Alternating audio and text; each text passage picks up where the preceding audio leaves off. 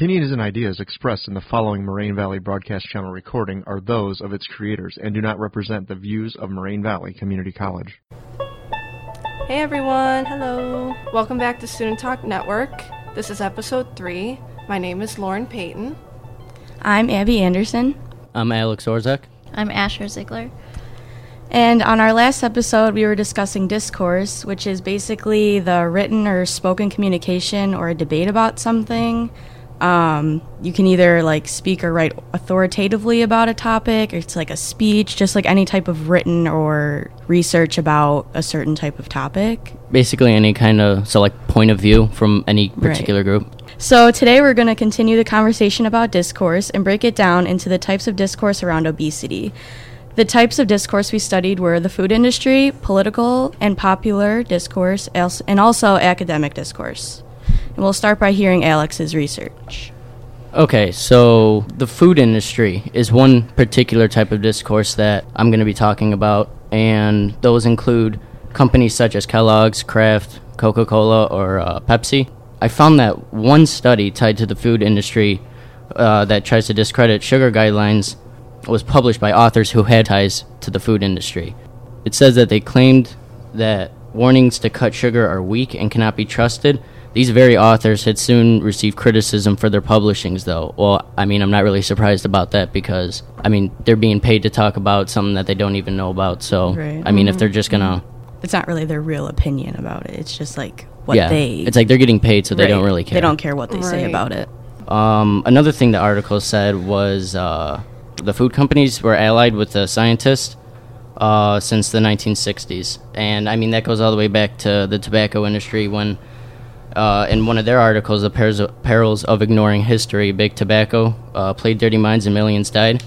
They said that the tobacco industry had a playbook, a script that emphasized personal responsibility, paying scientists who delivered research that instilled doubt, criticizing the junk science that food harms associated with smoking, which, I mean, you can just take out smoking and put in, like, food, because that's exactly what the food industry was doing. Millions of people paid the price, same with today, except the food industry's plan was that it was all personal responsibility, so who cares what you're eating, how many calories you're intaking, sugar, yeah, exactly. Mm-hmm. Vilify critics with totalitarian language, characterizing them as the food police, leaders of a nanny state, and even food fascists, trying to control basically just, again, everything you're doing.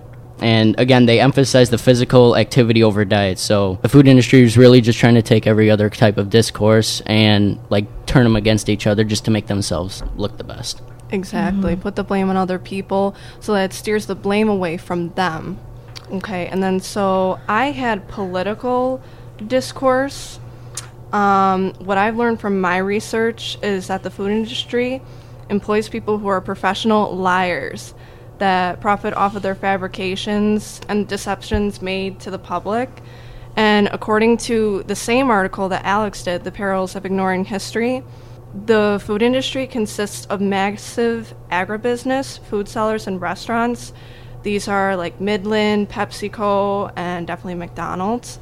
All of these are represented by lobbyists and trade organizations that represent the food industry as a positive and progressive industry that strives for the good of the, quote, public's health, when in reality they support the food industry's profits by stating positive remarks or remarks that actually steer away from logical evidence, pointing the finger towards the food industry. Yeah. Instead of, they'll say, it's your responsibility to exercise and all that other stuff instead of looking at who's really to blame. Yeah, exactly. And the articles that are being posted, like the tobacco one and the sugar one and even the candy one, all the articles are just from these nonprofit organizations, that's interesting. I mean, these organizations who are being funded by these big companies like Kellogg's and everything like that, they aren't. They just have an agenda all their own. Right. You know what I mean? They have a bias all their own, just like we talked about in class. The bias and the interest, what's it called? The different interest. So as well as persuading lawmakers to make laws that is for the food industry and their sales. So the food industry tries to get on the side of the lawmakers and the political people to benefit their sales. And they have a huge amount of clout which benefits them by, again, making less regulation laws against them, promoting their products and helping in marketing, and pushing to avoid those deep-rooted questions that point the blame of obesity onto them.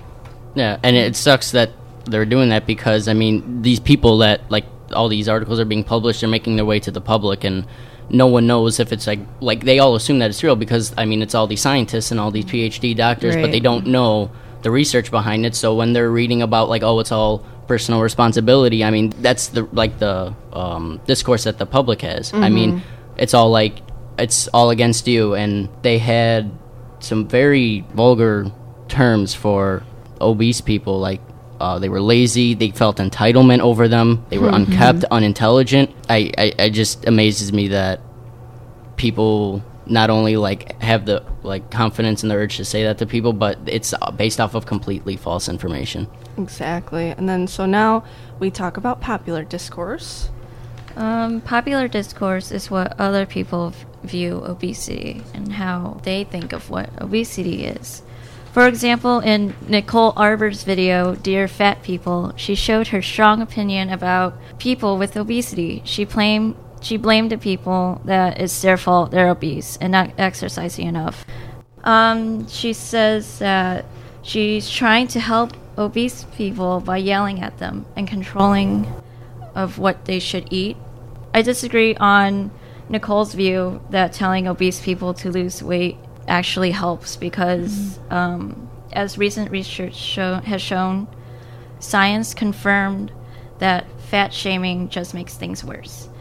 And another thing that Nicole said in her video is that fat shaming does not exist, but I disagree on that because people make fun of other people saying that they're fat. I mean, she kind of wasn't far off either. I mean, she right. all those, I mean, she was given specific examples of different people at grocery stores and stuff like that, and she was using her own, she wasn't copying off of somebody else, she was using her own original content to describe the obesity crisis.